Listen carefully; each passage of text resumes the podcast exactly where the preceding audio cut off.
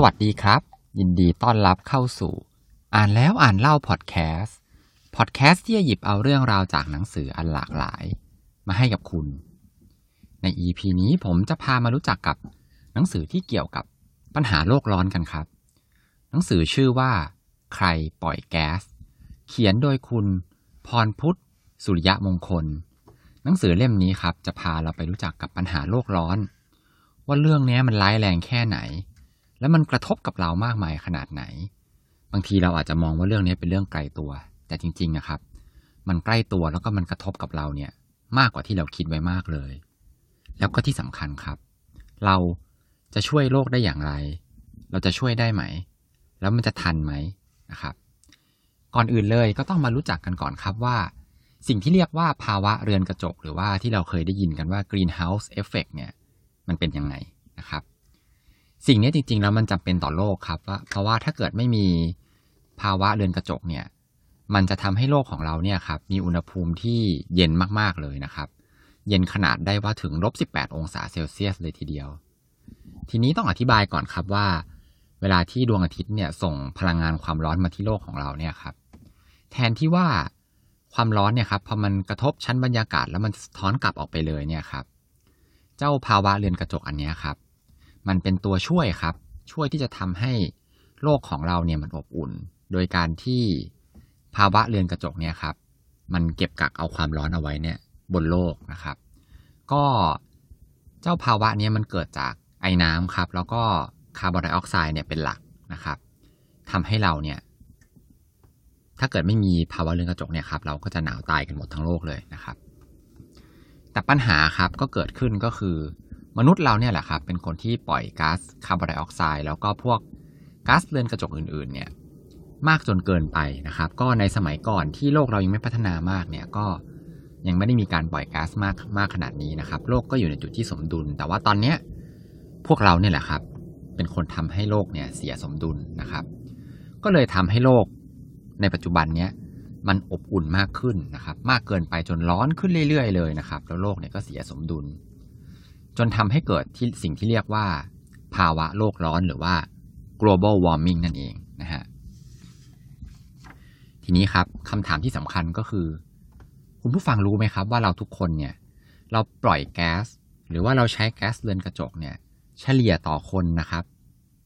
ปีนึงเนี่ยถึงหกตันเลยทีเดียวนะครับหกตันก็คือ หกพัน กิโลกรัมนะครับแล้วก็ยิ่งคุณเป็นคนที่ใช้พลังงานมากกินมากคุณก็ปล่อยก๊าซมากนะครับยกตัวอย่างเช่นน้ำมันเบนซินนะครับที่เราใช้ในรถเก๋งของเราเนี่ยครับมันปล่อยคาร์บอนไดออกไซด์เนี่ยถึง สองจุดสาม กิโลกรัมต่อลิตรเลยนะครับทีนี้ถ้าเกิดคำนวณคร่าวๆครับว่าถ้าเกิดคุณใช้รถเนี่ยปีละ หนึ่งหมื่น กิโลนะครับ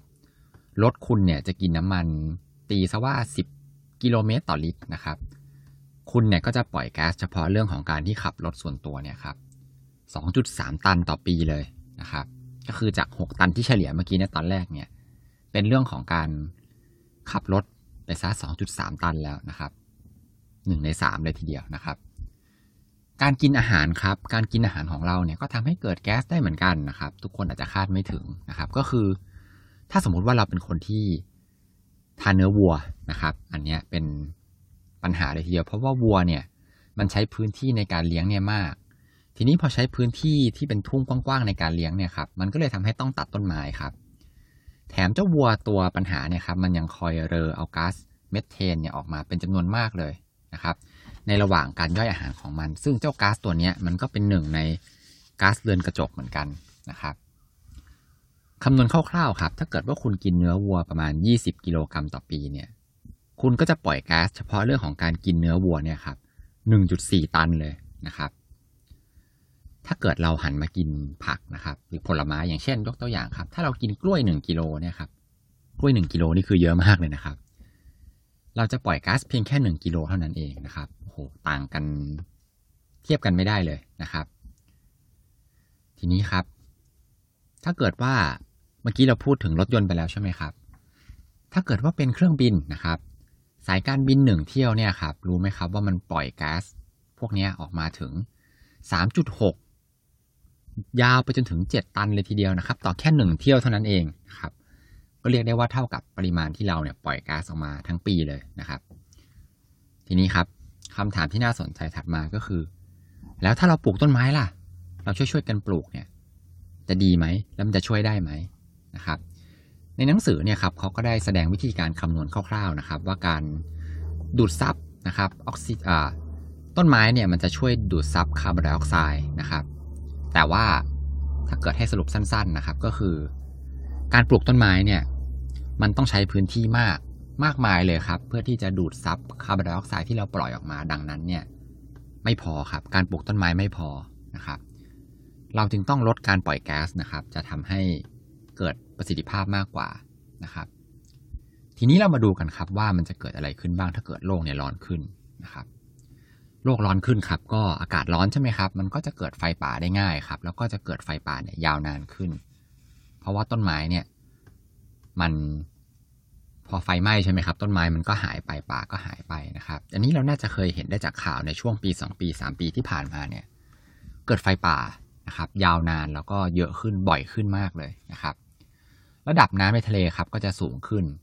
ก็จะทำให้เกิดคลื่นยักษ์บ่อยขึ้นนะครับสึนามิอะไรพวกนี้ครับแล้วน้ำเค็มในทะเลเนี่ยครับมันก็จะรุกเข้าไปถึงในเขตที่เป็นแหล่งน้ำจืดใต้ดินนะครับบนผืนดินนะครับระบบชลประทานแล้วก็ไร่นาต่างๆเนี่ยก็จะเกิดปัญหานะครับนอกจากคนนะครับสิ่งแวดล้อมกระทบกับสัตว์ด้วยเหมือนกันนะครับเนื่องจากฤดูกาลที่เปลี่ยนไปนะครับก็จะไปกระทบกับความเป็นอยู่แล้วก็ทำให้สัตว์หลายชนิดเนี่ยเสี่ยงที่จะสูญพันธุ์ครับไม่ว่าจะเป็นเรื่องของอุณหภูมิของน้ำนะครับแหล่งทำมาหากินของสัตว์อะไรพวกนี้ครับเรื่องเหล่านี้ครับมันทำให้ตามมาด้วยปัญหาค่าใช้จ่ายมหาศาลเลยของภาครัฐนะครับเพราะว่าประชาชนเนี่ยก็ต้องย้ายที่อยู่นะครับแล้วก็หลักๆเลยเนี่ยเป็นเรื่องของการค่าใช้จ่ายที่ต้องรับมือภัยพิบัติที่เกิดขึ้นนะครับ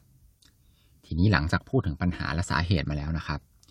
เรามาพูดถึงทางแก้กันบ้างดีกว่าว่าแล้วในหนังสือเนี่ยเขาเสนอทางแก้เอาไว้แล้วมันมีทางแก้ไหมนะครับทางแก้เนี่ยก็ฟังดูเหมือนจะง่ายครับก็คือเราเนี่ยจะต้องปัญหาเกิดจากแก๊สที่มากขึ้นใช่ไหมครับเราก็ต้องหยุดปล่อยแก๊สก่อนก็คือจะต้องปล่อยแก๊สเนี่ยให้เป็นศูนย์เลยเพราะว่าตอนนี้อุณหภูมิมันเพิ่มขึ้นเยอะมากแล้วนะครับแก๊สเนี่ยมันลอยอยู่เต็มไปหมดเลยนะครับหลังจากที่หยุดปล่อยแก๊สเนี่ยก็ต้องหาทางดูดเอาแก๊สคาร์บอนไดออกไซด์ในอากาศเนี่ยให้มันลดลงนะครับก็คือการปล่อยแก๊สให้ติดลบนั่นเองนะครับนี่ครับอย่างที่บอกว่าพูดง่ายแต่ว่าจริงๆทำเนี่ยมันยากมากนะครับในหนังสือก็ได้มีการสรุปนะครับวิธีการที่จะทำให้ปล่อยแก๊สน้อยลงนะครับโดยการหันมาใช้พลังงานสะอาดครับทีนี้พลังงานสะอาดเนี่ยมีอะไรบ้างนะครับอย่างแรกเลยครับก็คือพลังงานแสงอาทิตย์นะครับพลังงานแสงอาทิตย์เนี่ยจริงๆแล้วมีอยู่มากมายเกินพอเลยครับเพราะว่าดวงอาทิตย์เนี่ยปล่อยพลังงานความร้อนมาที่โลกของเรามหาศาลเลยนะครับแต่ว่ามันต้องใช้พื้นที่ครับในการเพื่อที่จะปูแผงโซลาร์เซลล์เนี่ยเพื่อที่จะรับแสงแดดนะครับมันก็เลยเกิดปัญหาความไม่เสถียรขึ้นของพลังงานครับเพราะว่ามันจะผลิตได้เฉพาะตอนที่แดดออกเท่านั้นเองนะครับอันที่สองก็คือพลังงานลมครับพลังงานลมเนี่ยก็ปัญหาเดียวกันครับก็คือมันไม่ต่อเนื่องกังหันลมเนี่ยจะผลิตไฟฟ้าได้เฉพาะตอนที่มีลมพัดเท่านั้นนะครับพลังงานที่สามครับก็คือพลังงานน้ำพลังงานน้ำเนี่ยจะไม่มีปัญหาเรื่องความต่อเนื่องครับเพราะว่าเราจะใช้วิธีการปล่อยน้ำนะครับลงมาจากเขื่อนเนี่ยได้ตลอดเลยนะครับแต่ปัญหาครับก็คือทำเลที่เหมาะสมในการสร้างเขื่อนเนี่ยเขื่อนที่จะมาผลิตไฟฟ้าเนี่ยมันถูกใช้ไปจนเกือบหมดแล้วนะครับนอกจากนั้นเนี่ยการสร้างเขื่อนแต่ละที่เนี่ยครับมันใช้พื้นที่มากนะครับมันก็ไปกระทบสภาพแวดล้อมแล้วก็ชุมชนในแถบๆนั้นเนี่ยค่อนข้างมากเลยนะครับอันที่สี่ครับก็คือพลังงานนิวเคลียร์นะครับพลังงานนิวเคลียร์เนี่ยใช้พื้นที่น้อยครับแล้วก็ผลิตไฟฟ้าได้ตลอดเวลาเลยแล้วก็จริงๆแล้วเนี่ยโรงงานไฟฟ้าพลังนิวเคลียร์เนี่ยครับสร้างของเสียน้อยมากแต่บางส่วนเนี่ยก็ปนเปื้อนสารกัมมันตภาพรังสีแล้วก็ต้องฝังไว้ใต้ดินในที่เก็บพิเศษนะครับทีนี้ข้อควรรู้อย่างหนึ่งของพลังงานนิวเคลียร์เนี่ยครับก็คือจริงๆแล้วเนี่ยอันตรายของมันเนี่ยครับมันอาจจะไม่ได้มากแบบที่เราเคยได้ยินนะครับเจ้าเตาปฏิกรณ์นิวเคลียร์ในปัจจุบันเนี่ยครับมันมีความปลอดภัยมากกว่ารุ่นก่อนๆเนี่ยเยอะมากๆเลยนะครับอย่างที่เราเคยได้ยินกันในเรื่องของโรงไฟฟ้าที่ฟุกุชิมะแล้วก็เชอร์โนบิลเนี่ยอันนั้นเป็นเตาปฏิกรณ์รุ่นเก่านะครับ ก็สรุปโดยภาพรวมครับว่าวิธีการจะเอาตัวพลังงานสะอาดมาใช้เนี่ยครับเราต้องมองในภาพใหญ่ครับแล้วก็เราเนี่ยสามารถที่จะเอาพลังงานสะอาดในหลายๆรูปแบบเนี่ยมาใช้รวมๆกันควบคู่กันไปได้นะครับและจะเป็นวิธีการที่ดีที่สุดเพื่อที่จะลดปัญหาของความไม่ต่อเนื่องลงนะครับอันนี้ก็เป็นหนึ่งในทางแก้นะครับทีนี้ประเด็นถัดมาที่น่าสนใจครับในหนังสือพูดถึงภาคเกษตรกรรมว่าเฉพาะภาคเกษตรกรรมอย่างเดียวเนี่ยครับปล่อยแก๊สถึง สิบสองเปอร์เซ็นต์ นะครับเลยของปริมาณก๊าซเรือนเรือนกระจกทั้งหมดที่ปล่อยออกมานะครับทำไมถึงปล่อยออกมามากมายขนาดนั้นนะครับก็เพราะว่าการเลี้ยงสัตว์เนี่ยครับก็ต้องบอกว่ามันใช้พื้นที่ค่อนข้างมากนะครับโดยเฉพาะวัวแพะแล้วก็แกะนะครับนอกจากจะต้องใช้การตัดไม้ทำลายป่าเพื่อที่จะเอาพื้นที่เนี่ยมาเลี้ยงสัตว์นะครับเจ้าสัตว์เหล่านี้ครับอย่างที่บอกไปตอนต้นว่ามันปล่อยแก๊สเมทานออกมามหาศาลเลยนะครับวัวหนึ่งตัวเนี่ยครับมันปล่อยก๊าซเมทานเนี่ยออกมาถึงเจ็ดสิบถึงหนึ่งร้อยยี่สิบกิโลกรัมต่อปีเลยทีเดียวนะครับทีนี้ทั้งโลกเราเนี่ยมีวัวกี่ตัวคุณผู้ฟังทราบไหมครับวัวในโลกของเราณปัจจุบันเนี่ยมีประมาณ หนึ่งพันห้าร้อย ล้านตัวครับแพะอีก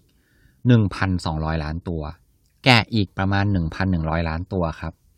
เฉพาะวัวแพะแล้วก็แกะเนี่ยครับปล่อยแก๊สเรือนกระจกออกมาถึง หกเปอร์เซ็นต์ เลยนะครับประมาณ หกเปอร์เซ็นต์ เลยนะฮะก็คือครึ่งหนึ่งของการทำเกษตรกรรมนั่นเองนะครับเยอะมากนะฮะทีนี้แล้วเราช่วยอะไรได้บ้างครับเราช่วยอะไรโลกได้บ้างนะครับ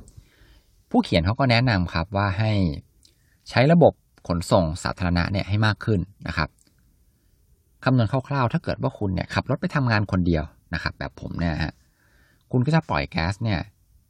หนึ่งร้อยเก้าสิบสองกรัมต่อกิโลเมตรครับวิธีการแก้ปัญหาง่ายๆครับก็คือถ้าคุณชวนเพื่อนบ้านหรือว่าคนที่ทำงานใกล้ๆบ้านคุณไปด้วยกันเนี่ยก็จะลดการปล่อยแก๊สลงไปได้ครึ่งนึงเลยทีเดียวนะครับ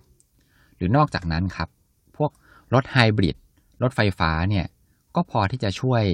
เรื่องการปล่อยแก๊สจากรถยนต์เนี่ยได้มากพอสมควรเลยนะครับส่วนรถไฟฟ้า บี ที เอส ครับปล่อยแก๊สแค่ยี่สิบกรัมต่อกิโลเมตรนะครับลดลงเกือบๆจะ เก้าสิบเปอร์เซ็นต์ เลยนะครับทีนี้อย่างที่บอกไปตอนต้นครับว่าการเดินทางโดยใช้เครื่องบินเนี่ยใช้การมีการปล่อยแก๊สออกมาเยอะมากนะครับเครื่องบินชั้นประหยัดครับปล่อยแก๊สออกมาหนึ่งร้อยห้าสิบกรัมต่อกิโลเมตรครับแต่ว่าเครื่องบินเนี่ยมันบินไกลใช่ไหมครับถ้าเราเทียบง่ายๆว่าถ้าเกิดเป็นทริปจากนิวยอร์กไปลอนดอนนะครับไปกลับเนี่ยครับระยะทาง หนึ่งหมื่นหนึ่งพัน กิโลเมตรเนี่ยก็จะปล่อยแก๊สเท่ากับ หนึ่งจุดหก ตันเลยนะครับส่วนชั้นบินธุรกิจเนี่ยครับปล่อยแก๊สมากกว่าชั้นประหยัดเนี่ยถึงเท่าตัวเลยนะครับวิธีการอีกอันนึงนะครับก็คือการติดตั้งแผงโซลาร์เซลล์บนหลังคาบ้านครับอันนี้ก็ช่วยได้เยอะเลยแล้วก็เดี๋ยวนี้พวกค่าใช้จ่ายก็ค่อนข้างถูกลงนะครับประเด็นถัดมาที่น่าสนใจครับก็คือการกินผักครับแทนเนื้อเนี่ยก็ช่วยได้มากเลยครับแถมยังได้สุขภาพดีขึ้นอีกด้วยนะครับอันนี้น่าสนใจมากนะครับอันนี้ก็จะเป็นเนื้อหาคร่าวๆของหนังสือเล่มนี้นะครับต้องขอบคุณคุณพรพุทธมากเลยนะครับที่ส่งหนังสือเล่มนี้มาให้อ่านนะครับส่วนตัวต้องบอกว่าเคยฟังเรื่องโลกร้อนมาบ้างนะครับแต่ว่าโอ้โหหลังจากอ่านจบครับก็ต้องบอกเลยว่าหนังสือในข้อมูลเล่มนี้ครับแน่นสุดๆเลยนะครับไม่รู้เหมือนกันว่าไปหามาจากไหนนะครับเยอะแยะมากมายเลยนะครับถึงแม้จะเล่มเล็กครับแต่ข้อมูลครบถ้วนแน่นอนเลยครับใครที่สนใจเรื่องของสภาวะโลกร้อนเนี่ยแนะนำเล่มนี้มากๆเลยนะครับอ่านจบแล้วครับก็ต้องหันมาสนใจให้มากขึ้นครับช่วยกันลดโลกร้อนนะครับแล้วก็เริ่มกินผักแทนกินเนื้อวัวเนี่ยก่อนเลยนะครับแล้วก็อาจจะต้องคิดถึงเรื่องของการใช้รถส่วนตัวให้น้อยลงนะครับความสะดวกอาจจะน้อยลงครับแต่ว่าก็จะทำให้เราเนี่ยช่วยเหลือโลกของเรานะครับให้ไม่ให้โลกของเราเนี่ยมันร้อนไปมากกว่านี้นะครับสุดท้ายก่อนจะจบใน อี พี นี้นะครับก็ขอให้ทุกคนมีความสุขในการอ่านหนังสือที่ชอบครับแล้วพบกันใหม่ อี พี หน้าครับสวัสดีครับ